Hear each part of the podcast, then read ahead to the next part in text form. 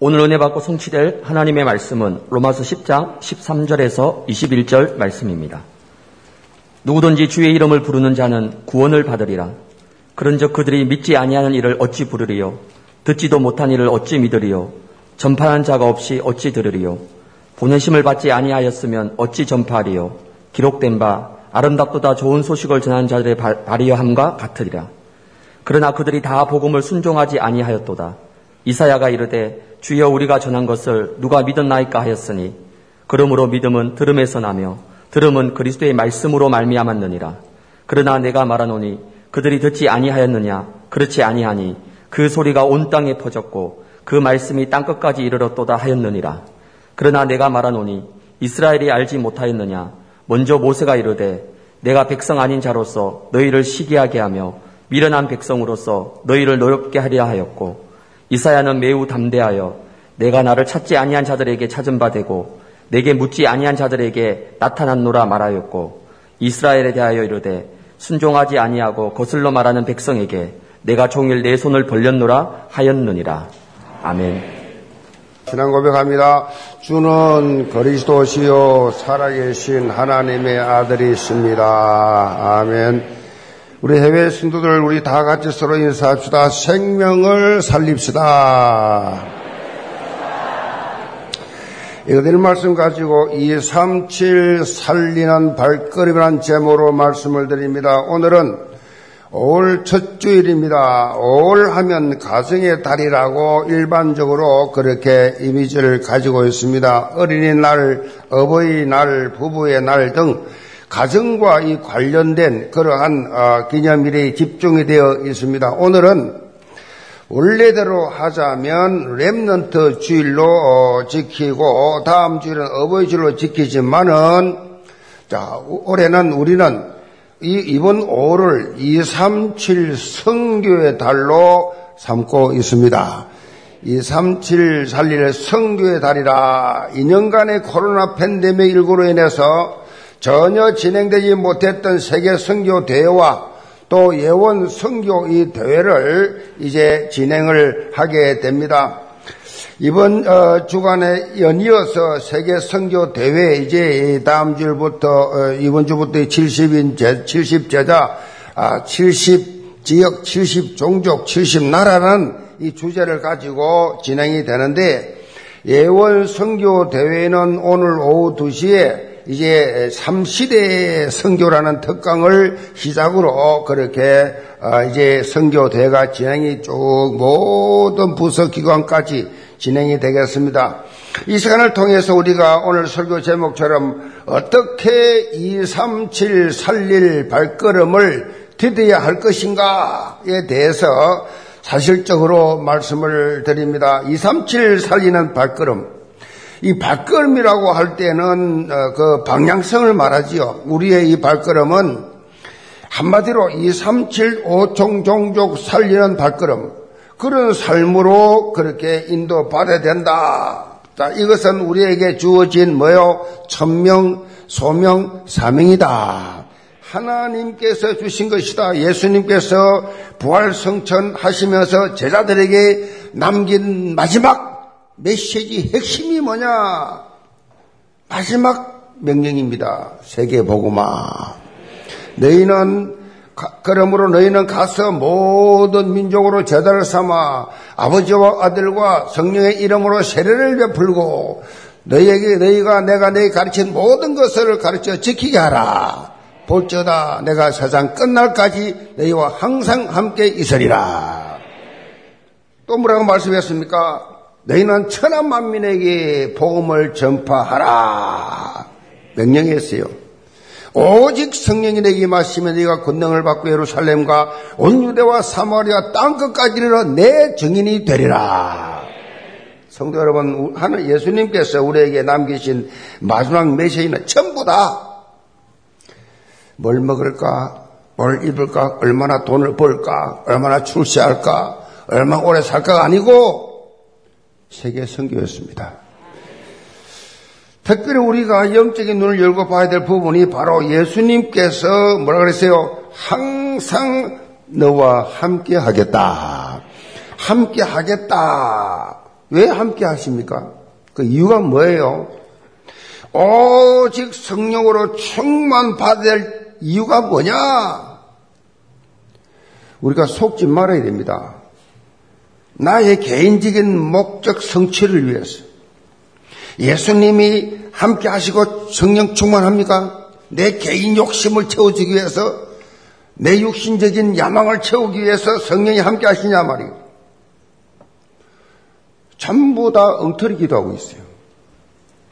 방향이 다 틀려서 발걸음이 틀렸어요. 생명의 복음을 전파하기 위해서 주님의 지상 명령을 이루기 위해서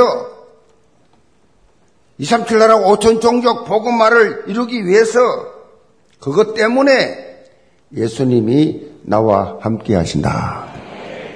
이걸 이루기 위해서 성령 충만 받아라. 마가복음 16장 2절에 보면 예수님께서 남기신 말씀에 따라서 제자들이 나가서 말씀을 전파하니까 주께서 함께 하사 그랬습니다. 주님이 함께 하셨다고 밝히고 있어요. 사도행전에 보면 이 사도들이 생명을 걸고 예수 그리스도의 십자가의 대속과 이 부활의 이 복음을 증거할 때 주의 성령이 강권적으로 역사하사 그랬어요. 복음을 증거할 때 강권적으로 역사하사 나는 왜 주의 성령께서 함께 하시는 느낌의 느낌이 없느냐? 맨날 교회 가면 뭐 하나님이 성도님과 함께 하십니다. 위도 원내에서 임마누엘을 떠드는데 나는 느낌이 없어. 왜 안 되는 줄 아세요? 하나님이 나, 나와 함께 하시구나. 아, 하나님이 나를 사용하시구나. 하나님 내게 힘을 주시구나. 하나님 내게 응답하시구나. 어떤 사람에게 하나님 이런 느낌을 주시느냐? 현장 회복한 자입니다. 여러분의 현장이 있느냐라고 질문합니다. 여러분 자신이 현장이 있느냐? 현장 회복. 여러분의 입술로 다시 말하면 한 번이라도 하루에 단 한 번이라도 예수 그리스도의 유일성을 증거하고 있느냐?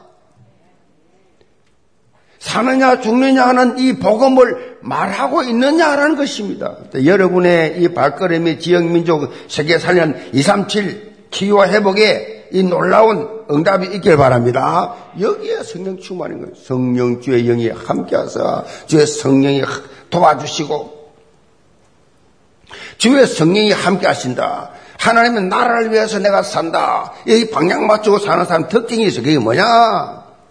기쁨이에요, 기쁨.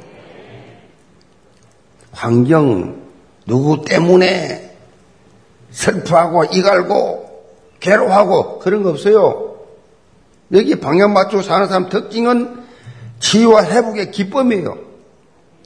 서로 살아나는 기쁨입니다. 복음을 받는 자나 전하는 자 모두에게 뭐가 있느냐? 특징이 있습니다. 기쁨이에요, 기쁨.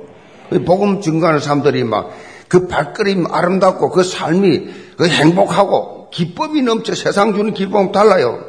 제가 평신 노때 이 기쁨을 매일 처음 했어요. 매일 그냥 그게 뭐냐? 부산 복음하겠다고. 부산에 그 당시로 한 300만 정도가 살았는데 지금은 좀 많겠지만은 부산 복음하겠다고. 부산 하나밖에 없는 구덕 실내 체육관을 제 개인 돈으로 빌려가지고 김중건 목사님 CCC 총재님 불러가지고 그야말로 부산 복음하자 청년들 이끌고 버스 80대 사막고무 그, 어, 그 회사 그 버스 빌려 한번 기도 운동하면서 부산 복음하자. 그 떠들면서 그렇게 막 지역에 해집고 다니면서 사업하면서 내가 할 일이 없으면 실업자 아니에요.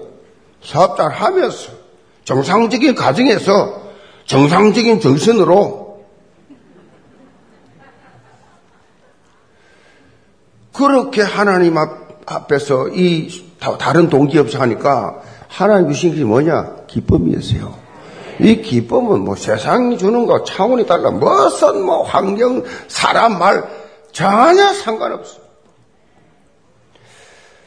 복음 전파, 영혼 구원, 여기에 발걸음의 포커스를 딱 맞추고 여러분이 직장 사업한다고 하면 진짜로 쇼하지 말고 흉내 내지 말고 중심으로 일심전심 한다고 하면 제가 체험한 그 하나님 평생 보장하십니다.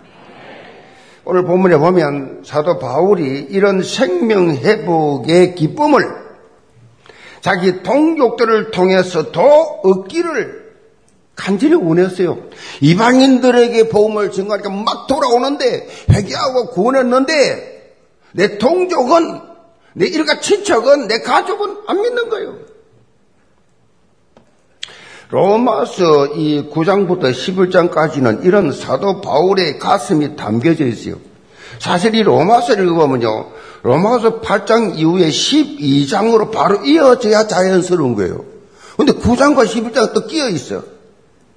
마치 부록처럼 또 끼어 있어요. 그런데 이 사이에 뭘 볼 수 있느냐? 바울의 동족 복음의 가슴을 여기서 볼 수가 있어요. 자기 동족 이스라엘 백성들도 이방인과 마찬가지로 예수 그리스도를 믿고 입으로 신에서 구원받기를 바라는 간절한 마음이 이 속에 갇혀 있어요. 아브라함의 씨가 다 하나님의 자녀가 아니라 오직 약속의 자녀만 하나님의 자녀다. 그래서 일단 이스라엘 백성들은 예수 그리스도에게로 먼저 방향을 전환해야 된다. 방향 전환해야 된다.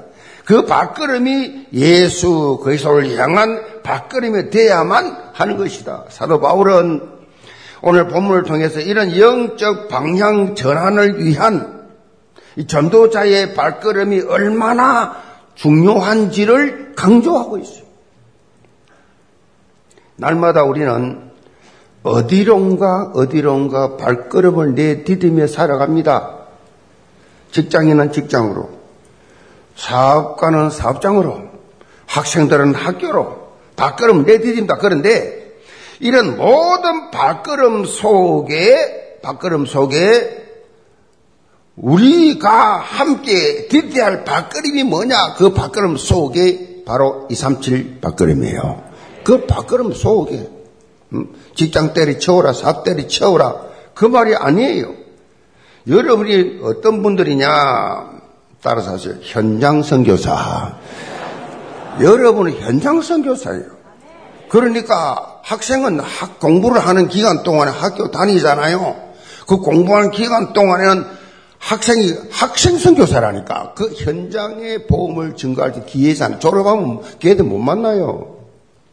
직장 다니는 분들 그 직장에 왜 갔냐? 불신자들은 성진하고 월급 많이 받고 어떻게 하든지 인정받는 것이 목적인데 우리는 그게 아니고 그 현장에 월급이 얼마든 내 직급이 어디서 상관없이 내가 청소를 하더라도 그 현장에서 나는 현장 선교사다. 청소하면서 사람 만나잖아요. 이런 정체성을 여러분이 놓쳐버리면 죽을 고생합니다. 불신자들은 말이에요. 사업을 해도, 사업을 해도 막 인간 수단, 방법 다 써가면서 하는데 우리는 못 써요. 그런 짓을 못하니까 이거는 하나님이 축복 안 해주면 안 되는 이 사업이기 때문에 하나님 앞에서 영적 정체성을 분명히 하고 나는 사업하는 현장 선교사다. 그럼 어떻게 만나는 사람마다 복음의 영향 입히게 되, 되, 되잖아요. 자, 안 되는 것 같습니까? 절대 내 사업은 술을 대접을 안 하면 절대 안 되는 사업 같습니까? 하나님이 돌아가셨습니까? 건능기가 없습니까? 왜 불신자처럼 그렇게 해서 그런 방법을 써야 합니까? 그렇게 해서는 평생 마귀 심부름을 하고 사람 종노릇이 하고 그러면서 교회 다녀요. 이런저리 합리화하면서 말짱 황이에요. 말짱 끝이에요. 안 무서워요. 하나님 능력을 행할 수가 없어요. 지 방법 다 쓰는데 하나님 방법을 의지해야 되는데 자기 방법 다 쓰면서 제가 사업을 안 해보고 이 말 합니까? 내가 직장을 안 해보고 이 말 하냐고요. 여러분이 다니고 경험한 거 다 한 사람이 거기서 하나님의 살아계신 것을 하나님 함께 하신 것을 처음 한 사람이에요. 정인으로 내가 말하는 거 지금 설교를 위한 설교가 아니라는 사실을 여러분이 이해하셔야 됩니다. 신앙 발판 10가지 중에 보면 여러분이 처한 현장이 성교지라고 밝히고 있어요. 여러분 처해 있는 현장이 성교지라고. 그래서 나는 현장 성교사다.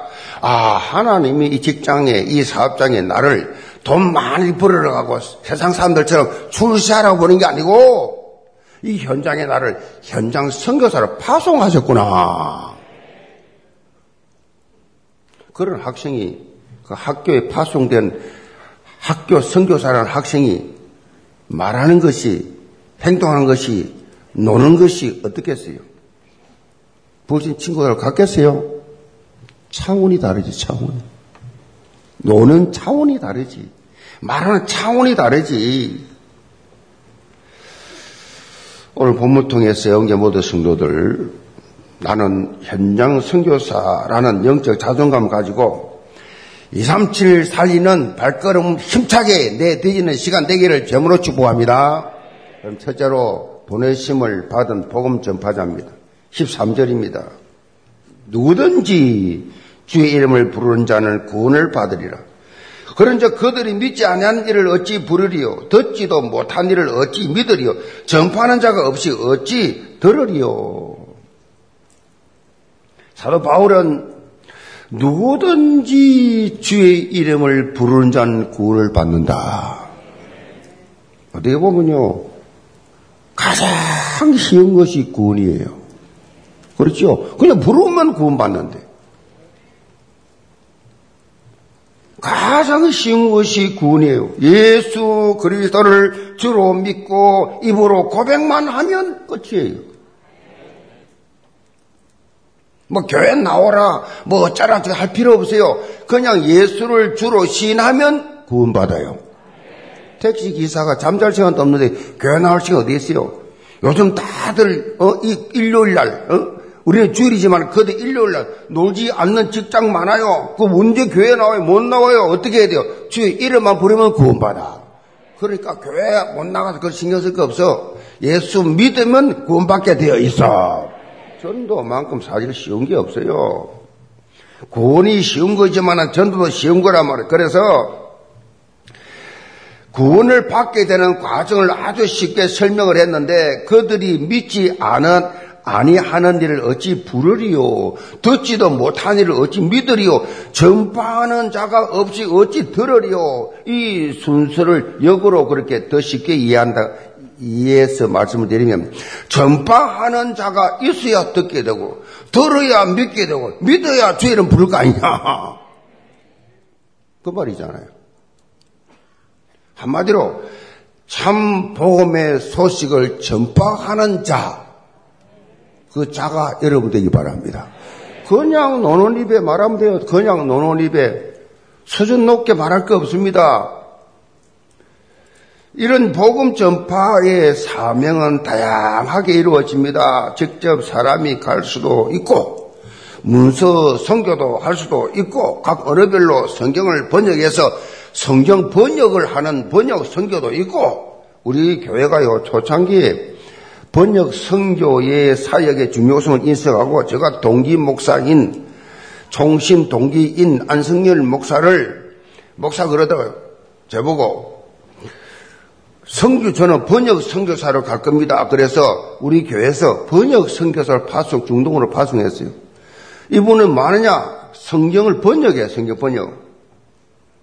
또 동기 이동훈 목사도 성경 번역 성, 저 중동 티진, 티니지에 가서 번역 이랜드 직원으로 그렇게 이제 포장을 해가지고 가서 실제적으로는 이랜드 직원이 아니라 번역 선교사로 그렇게 중동에서 번역 선교를 중요하기 때문에 후원한 적이 있어요. 그리고 지금 시대처럼 이 메타버스 환경을 활용해가지고 온라인으로 그렇게 진행을 할 수도 있습니다. 중요한 것은, 중요한 것은 복음이 전파되어야 돼요.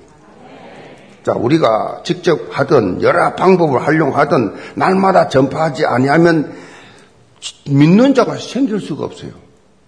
전파하는 이가 없으면 교회 문 닫아야 돼요. 저, 저 유럽 보세요. 다 문 닫았어요. 전파하는 자가 없으니까 어찌 들, 들어요.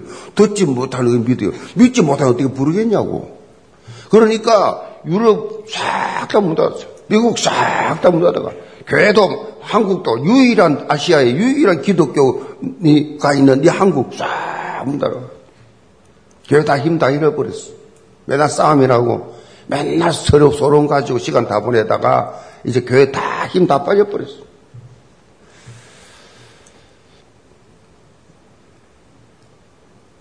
특별히 복음 전파 자라는 이 영적 정체성은요, 하나님이 친히 우리에게 주신 거예요. 누가 중요하냐? 하나님 주신 거예요. 15절 보세요. 보내심을 받지 않았으면 어찌 전파하리요? 기록된 바 아름답도다. 좋은 소식을 전한 자들의 발이여 함과 같으니라. 보내심을 받지 아니하였으면 어찌 전파하겠냐니. 누구든지 뭐요? 하나님 보내야 돼요. 하나님께서 보내야 가서 복음을 전할 수 있다는 얘기예요. 하나님의 자녀가 되었다. 난 하나님의 자녀다. 이 말이 무슨 말이냐? 구원은 끝난 거고 하나님의 자녀는요. 자녀로서 이제 이 땅에 사는 목적은 구원받기 위해서가 아니고 구원받았기 때문에 이 구원의 소식을 전하는 삶을 사는 거예요. 아직도 이런 구원의 확신이 없는 분이 있어요. 내가 죄가 많아서 내가 믿음이 약해서 나 하나님 게 없어서 오늘 죽으면 천국 가겠나 하는 의심하는 분은 의심하지 말기 바랍니다. 예수 이름 부르면 구원이에요 그냥. 어떻게 예수 합니까? 주일날 교회 나오겠어요? 바쁘고 할 일도 많고 잠도 모자라는데 여러분 하나님 앞에 나왔다 구원 받았어요. 그러니까 자 이제부터 이제 하나님께서 나를 보내주시고 하나님께서 이제 나를 세상에 보내셨다. 내가 살고 있는 지역, 직장, 여름 사업장, 여름 학교로 보내셨다. 이런 소명의식. 이거는요, 목사만, 선교사만 가지는 게 아니에요. 성도들 여러분이 잘못된 인식에 빠져 지금. 이 자꾸 잘못된, 아니, 뭐 이런 거는 교육자들이 하는 거지, 뭐. 그래서 평신도 깨운다 말이 나온 거예요. 잠자고 있으니까 영적으로 잠자고 깨운다. 오카노 목사님 처음에 한국에 한 말이에요. 평신도들 깨워야 현장에 사는데 교육자들 합니까? 그러니까 교회가 힘이 없죠. 세상에 영향에 입히지 못하죠. 사단이 주는 가장 달콤한 속임수가 뭔지 아세요? 사단이 주는 가장 달콤한 속임수. 내 아니라도 뭐 다른 사람이 하겠지 뭐. 요거예요. 직장 보고만, 아유, 뭐 불편하게 뭐, 내가 떠들 거 뭐 있어. 괜히 왕따 당하고 뭐, 이 출시에 문제 있는데, 도둑기 해문교도 방해되는데, 그냥 모른 척하고 지나가지. 그렇습니까? 그러고 나고 주일에 또 예배하고 또 가, 또 월요일부터 또 자기 마음대로 삽니까? 누군가가 하겠지. 여기에 지금 다 넘어가고 있어요. 아유, 너무, 이 사람 너무 강했어. 내가 무슨 말을 하면 우리 관계가 이상하게 될 거니까. 그렇습니까? 여러분, 한 사람 한 사람이 뭘 알아야 되냐? 하나님 보내신 거예요. 여러분, 취미 삼아 교회 나옵니까? 교회 분위기가 좋아서 나옵니까? 친구 보러 나옵니까? 하나님이 여러분을 이 세상에 보내신 거예요. 베드로전서 2장 9절에 보면 이 사실을 분명히 말씀하고 있어요. 너희는 택하신 족속이요. 왕 같은 재상이요. 거룩한 나라요. 그의 소유된 백성이네. 이는 너희를 어두운 데서 불러내어 아름다운 덕을 선포하게 하려 하심이라. 그래 성경에는 선전하게 하려 하시면 아름다운 덕을 이 복음을 선전하게 하려 하십니다. 우리를 장세기 3장에 어두운 데서 불러냈잖아요. 불신자 상태에서 세상 이 좋아서 세상 속에 살던 우리를 이래저래 다 불러낸 분이 누구예요? 예수 그리스도이십니다. 이미 다 구원의 길로 작동되어 있었기 때문에 여러분은 이 세상에 보내심 받았다는 그 뜻이에요. 이래저래 여러 마음대로 살았는데 하나님이 시간표가 되니까 각자 불러내서 뭐 하려고? 아름다운 떡을 선전하게 하려고. 그래서 우리를 뭐요? 왕 같은 제사장으로. 뭐 좀 느끼지세요? 알아서 하세요. 나는 왕 같은 제사장이다. 환경 보지 말라니까요. 여러분 수준 보지 마세요. 다 사, 소, 사단이 속이는 속임수예요, 그거다. 내가 가진 복음, 내 안에 왕이신 그리스도가 내 안에 계시기 때문에 나는 왕 같은 제사장이다. 이거 분명히 해야 됩니다. 당신 누구요? 나는 왕 같은 제사장이요. 어째 제사장이요? 나는 복음을 증거합니다.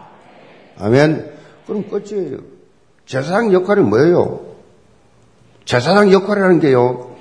하나님과 죄인 사이에 화목해 해주는 중보 역할을 하는 거예요. 죄인, 불신자, 죄인이잖아요. 불신자를, 불신자, 하나님과, 중매 역할하는, 이, 이 소개시켜주는. 그래서 하나님과 원수되어 있는 저 불신자하고 화해시키는, 그런 중보 역할을 하는 것이 제사장이거든요. 그 역할을 우리가 하라는 것입니다. 장세기 3장 사건을 위해서 하나님 떠나 죄 가운데 사단 종로로 타고 있는 저 불신자들. 자기들도 몰라요. 12가지 영적 문제에 잡혀가지고 전부 불신자들 유리방황합니다. 여러분 인생 답 찾았잖아요. 왜 사는지. 왜 사는지 답 찾았잖아요. 아멘? 불신자는 답 없습니다. 유리 방황하고 있습니다. 영원한 멸망길로 갈 수밖에 없는 저 인간들을, 저 죄인된 인간들 하나님과 화목하게 해주는 이걸 전도라 성교라 화목하게 해주는 역할을 감당해라. 그게 제사장 사명이에요. 그래서 여러분 한 분 한 분 분명한 소명의식, 사명의식, 왕적 권세를 가지고 화목 제물 대신 예수 그리스도를 증거하는 그런 최고의 발걸음이 되시기를 바랍니다. 어떤 선교사가 선교지에 그래서 사역을 하는데 너무 힘들었어요. 그래서 하나님께 하소를 했습니다. 하나님 도대체 도대체 저에게 왜 이런 고난을 주십니까? 저를 보내주셨으면 하나님이 책임져 주셔야 되지 않겠습니까? 그렇게 따졌어요. 그때 놀랍게도 하나님의 음성 들렸습니다. 하나님 뭐라 그랬어요? 뭐라 했겠습니까? 나는 너를 보낸 적이 없다. 과거에는요, 한국 교회에서 목회하다가 안 되니까 그냥 아이고 막 성교나 해야 되겠다. 이렇게 떠난 분들이 많아요. 분명한 이 소명의식, 사명의식도 없이 성교지가 회피쳐야 그냥 이런 상태로 가니까 성교가 됩니까 제대로? 이목사님 말씀처럼 한국에서 아이 못 낳는 게 태국 가면 아이 낳습니까? 자, 그런데 지금 시대는 이런 과거와는 전혀 다릅니다. 이제는요, 시행착오를 반복해서는 안 돼요. 그 선교위원회에서 이번에 올렸어요. 저희가 올린 것이 이 선교위원회 기획, 선교 기획을 보니까 올해부터 파송 선교사, 협력 선교사 대상으로 목회 컨설팅을 좀 해주세요라고 어, 기획서를 써가지고 요청했어요. 그 올, 올해 9월부터 그렇게 어, 첫 목회 컨설팅을 진행을 할 예정입니다. 선교 사역, 선교 사역도 장기적으로 보면요, 목회잖아요, 목회. 목회 선교, 뭐, 선교 목회예요, 선교 목회. 성교 목회가 제대로 이루어지지 않으면 제자가 안 나와요. 그 특징이. 제자가 없어요. 그냥 교인들이에요. 그냥. 계속 제, 제자들이 나와줘야 되는데, 그래야 지속할 수 있잖아요. 계속 나와줘야 되는데, 우리 교회는 지금 교육자들이 거의 다가 우리 교회 출신들이. 여전도사는 뭐 교육자가 70명 되는데 거의 다 우리 교회 출신들. 교육 여전도사 싹 거의 90% 이상. 거의 다. 지금 또 우리 이름들은 계속 신학교 교육자들이 막 지금 너무 많아져가 문제예요. 지금 목사를 다 세워야 되는데 성교를 하면서 생명건 제자가 나와야 돼요. 안 나온다. 둘 중 하나 가짜예요. 먹게 성교 잘 못한 거예요. 목숨 건이 제자가 스승을 보면서 아, 나도 저렇게 복음에 대한 열정 인본주의 쓰고 잠버리 굴리고 없습니다. 그거 보잖아요. 교인들이 보잖아요. 그건 나옵니까? 안 나오지. 저럴 바야 난 안 하겠다. 이러는 거예요. 여러분, 그리스도의 절대 제자를 세우는 성경적 목회가 성전 통해서 일어나야 됩니다. 어, 선교사님들이나 교역자는 말할 것도 없고요. 영계 모든 이 성도들, 하나님으로부터 보내심을 받은 자라는 이 복음 전파자라는 이 영적 정체성을 분명히 해서 좋은 소식을 선전하는 그런 제자들로 다 세워지길 바라고 여러분의 발걸음이 세상에서 가장 아름다운 발걸음 되기를 주임으로 축복합니다. 두 번째로 중단 없는 복음 전파입니다. 16절 봅니다. 그러나 그들이 다 복음을 순종하지 않아야도다. 이사야가 이르되 주여 우리가 전한 것을 누가 믿었나이까 하였으니 그러므로 믿음은 들으면서 나며 들으면 그리스도의 말씀으로 아만느니라. 바울은 지금 복음을 전했지만 그 복음을 받아들이지 않는 사람들이 있다는 것을 여기 밝히고 있잖아요. 바울이 복음을 전했는데 안 들어. 대표적인 사람들이 바울 동족인 이스라엘 사람들. 야 이거 네가 네 주제에 내가 네 누군 줄 아는데 안 받아요. 그래서 제일 전도 힘든 게 가족이에요, 가족. 가족, 뭐 친구, 친척, 가까이 사람들, 에이, 내네 아는데, 뭐 선입견 때문에. 18절로 21절에 보면 이들이 듣지 아니하기 때문에 복음을 거부한 것이 아니었다는 사실을 모세와 이사야의 예언을 인용하면서 밝히고 있어요. 들었어요. 바울을 통해서. 복음 들었는데 안 믿어. 이게 웬일입니까? 왜 안 믿습니까? 이들 머릿속에 뭐가 있냐? 율법의 전통입니다. 율법, 율법의 이 전통에 매여가지고 예수가 그리스도로 메시아로 오셨음에도 불구하고 안 받아들이는 겁니다. 안 믿는 거예요. 지금 또 놀랍게도 2000년이 지난 지금 또 유대인들은 메시아를 기다리고 있어요. 율법에서 나오는 그 메시아를 기다리고 있어요. 지금 또 그리스도를 기다리고 있어요. 그만큼 더러운 누드이와 같은 율법. 여기에 매여 가지고, 다시 말하면, 자기라고 하는 의에 매여 가지고, 속고 있는 겁니다. 자기 의가 강한 사람은 은혜를 절대 안 받습니다. 참고합니다, 참고를. 변화 없습니다. 체험 없습니다. 10절절에 보면 믿음은 들음에서 나며 들음은 그리스도의 말씀으로 말미 앞는다고 밝히고 있어요. 믿음은 들음에서 나는데 그 들음이 그 들음이 음? 어떤 들음이냐가 중요한 거예요.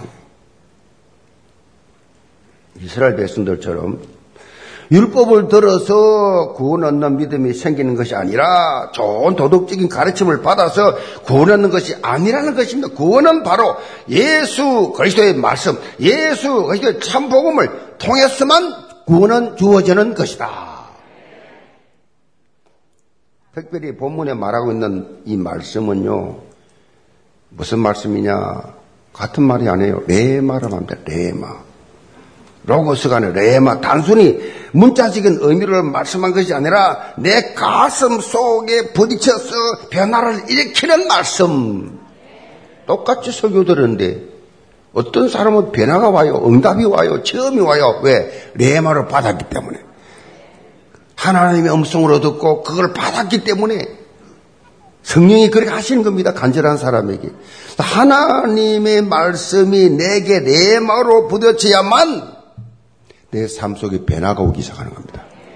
변화가 와야 돼요. 자꾸 성장하고 변화되고 옛 껍질, 옛 털을 자꾸 벗어내면서 자, 사람 많이 바뀌었구나. 많이 변화됐구나. 이거 돼야 되는데 딱 율법에 잡혀가지고 어? 어릴 때부터 상처에 딱 잡혀가지고 열등의식에 꽉 잡혀가지고 비교의식이 잡혀가지고 유교 사상에 잡혀가지고 말씀을 들어도 안 믿어요. 기도하세요 오늘부터. 뭐라 기도하냐 하나님. 하나님의 말씀을 들을 때 내 가슴 속을 레마로 부딪히게 하여 주옵소서. 레마가 말씀으로 다 내 가슴 남들 몰라 나만이 알아. 이런 영적 비밀을 이거 가져야지요. 그래야 변화가 오지요. 예수 믿는 맛이 나지요. 이 어려운 설교가 이해가 되지요. 복음 증거하는 237 발걸음 복이다. 뭐 이해가 됩니까 솔직히. 구말리 장청 멀리 멀리 있는 나와 상관없는 말이지요. 처음 없는 사람들은 하나님의 말씀이 내게 내모로 부딪힐 때만이 내 생각, 내 성격, 내 체질, 를 그분이 바꾸어 주신다. 복음적으로 바뀌어져야 돼요. 안 그러면 평생 고생합니다. 사도 바울은 이 아름다운 복음의 소식을 전하는 사명을 언급한 후에 이처럼 이스라엘 백성들의 복음 거부에 대비해서 언급한 이유가 있습니다. 그것은 복음을 전해도 받아들이지 않는 자들이 있다. 바울이 복음을 전해도 안 받아들이는 사람이 있었다. 여기에 대해서 실망하거나 좌절할 이유가 없다. 자, 우리가 해야 될 사명은 뭐요? 예수 그리스도의 참 복음을 중단 없이 증거하는 것입니다. 중단 없이. 음. 에스겔 2장 6절 7절에 보면 하나님께서 에스겔을 선자로 부르시면서 이렇게 말씀하십니다. 인자야. 너는 비록 가시와 찔레와 함께 있으며 정갈 가운데에 거주할지라도 그들을 두려워하지 말며 그 얼굴을 무수하지 말지어다. 그들은 심히 패역한 자라. 그들이 듣든지 아니었든지 너는 내 말로 고할지니라. 눈앞에 이 환경에 속지 말란 얘기예요. 정갈 같은 엄청나게 무서운 대상들이 앞에 있다 할지라도 너는 무조건 말씀을 선포해라. 복음 전파 이후에 이런 모든 일에 대해서는 음, 우리 우리는요 결과에 대해서 아무 걱정할 이유가 없어요. 그 사람 믿든지 안 믿든지 욕을 하든지 저주하든지 나 상관없어. 복음 전파했기 때문에 하나님 알아서 하십니다.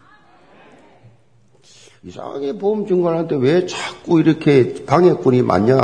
난 진실을 내가 하려고 하는데 자꾸 힘들게 하네. 하나님이 다 보고 계신다고요. 그런 거 가지고 힘들고 낙심하고 자신하고 그러면 안 돼요. 여러분이요, 복음 전한 데서 너무나 여러 가지 상황이 있는데, 신경을 쓰다 보면 그 사람 때문에 사건 신경 쓰다 보면 귀에 다 놓쳐버려요. 혹시 거절당하지 않을까? 두려워하는, 그래 주저하는 그런 마음. 받든지 안 받든지. 뭐 판단하든지 말든지 상관없이 증가하시 바랍니다. 거기에 선제적 사명이요. 듣든지 말든지. 왜냐? 영생주의로 작정된 자는 돌아오게 되시요. 작정된 자가 있다니까요. 그냥 거기 팍 숙이고 그냥 까매라고 받아는 사람이 있어요. 본문 21절에 보면요. 그렇게 완강한 이스라엘 백성들을 향한 하나님의 가슴을 느낄 수 있습니다. 이스라엘에 대하여 이르되 순종하지 아니하고 거슬러 말하는 백성에게 내가 종일 내 손을 벌려놓으라 하였느니라. 자, 하나님께서는 여전히 이스라엘 백성들이 구원받기를 지금 또 기다리고 있다는 사실을 강조하고 있는 거예요, 지금. 지금 또 기다리고 있다는 거예요. 지금 또 돌아오라고 손을 벌리고 계신다는 것입니다. 이 하나님의 가슴을 우리가 품어야 돼. 한 번 했는데 안 듣는다. 두 번 했는데 안 듣는다. 그래도 하나님 이 인내처럼 우리도 인내하면서 복음을 전파하면서 생명 살리는 복음 전령사들이 다 되시기를 죄물로 축복합니다. 결론입니다. 오늘 렘넌트 위원회 각 부서는 렘넌트 주일로 지키고 있습니다. 교회에서 모든 렘넌트들 각 부서마다 요청한 선물이 있습니다. 우리는 이런 나이별로 다 다르기 때문에 그래서 그 요청 선물들을 다 준비했습니다. 보니까 뭐 위원장, 부위원장 중심으로 해서 이 교회가 힘을 합쳐서 그 모든 그렇게 헌신을 통해서 이렇게 선물을 다 준비했는데 제보고 격려 글을 써달라 그래서 그래서 글을 직접 써서 전달해. 내가 직접 써 그것도 목사님 직접 손으로 써달라 그래. 손으로 써가지고. 타이틀이 뭐냐? 하나님의 성교 기대주라는 제목입니다. 하나님이 우리 렘너들, 렘너들란 단어 자체가요, 하나님의 특별한 기대가 담겨져 있는 언약적 단어예요. 렘넌트가 뭐 영적 긴체성이 분명 언약 가진 자입니다. 어리지만. 그 핵심은 렘너들 통해서 237 나라 5천 종족을 살리는 그 내용이 그 속에 들어요. 렘넌트라는 단어가 그래요. 그래서 이 렘넌트가 하나님의 성교 기대주가 돼야 된다. 예언의 모든 렘너트들의 가슴에 하나님의 기대가 각인 뿌리 체질화 되어 모두가 다 하나님의 기대를 확실히 채워드리는 그러한 영적 서밋, 기능 서밋, 문화 서밋으로 잘 자랄 수 있도록 축복해 주시기 바랍니다. 비단 렘너트뿐만 아니에요. 이 자리에 계신 모든 분들을 향해서 하나님께서 선교 기대를 가지고 계신다. 자, 여러분도 모두가 다 성교 기대주예요. 그 기대를 충족시켜 드리는 그것이 필요합니다. 기대한다, 기대한다, 기대주는 기대준데 하나님의 기대를 충족 못 시켜주면 안 되지요. 그래서 이제는 다 일상으로 다 회복이 되었습니다. 회복이 이루어지기 때문에 해외 전도 캠프도 다시 시작합니다. 교회가 여러분에게 성교 기회를 드릴 때마다 여러분은 아 교회가 나에게 성교할 수 있는 성교 현장에 갈 수 있는 그 성교 이제 가슴 품을 수 있는 기회를 주시구나. 그래서 성교 캠프에 많이 참석하시기 바랍니다. 보는 것이 얼마나 중요한지 몰라요. 그때 가슴이 다 성령께서 하시는 말씀이 있기 때문에 그래요. 그래서 선교 기대주. 그래서 선교 기대주, 선교의 에이스. 아멘. 선교 기대주 정도가 아니라 선교 에이스 최고 선수라는 사실을 이런 응답을 좀 맛보시기를 바랍니다. 여기에 모든 성도들, 이런 2, 3, 7, 5천족 살리는 선교 에이스가 모두 다 되시, 되시기를, 그 자리를 매김하시기를 죄물로 축복합니다. 기도합시다. 아버지 하나님, 우리 영계 모든 성도도 5월달 이 성교의 달을 맞이해서 2, 3, 7 나라 5천 정도 살릴 수 있는 발걸음이 되게 도와 주옵소서. 하나님이 나를 보내신 것은 예수 믿고 구원받아 하나님 자녀가 되게 하신 것은 이 시대에 주님의 소원인 지역민족 세계 살리라고 2, 3, 7, 5천 종 살리라고 나를 보내신 줄 믿고 하나님께 나는 현장 선교사라는 영적 정체성을 회복하는 날이 되게 도와 주옵소서. 예수 선 받들어 기도합니다. 아멘.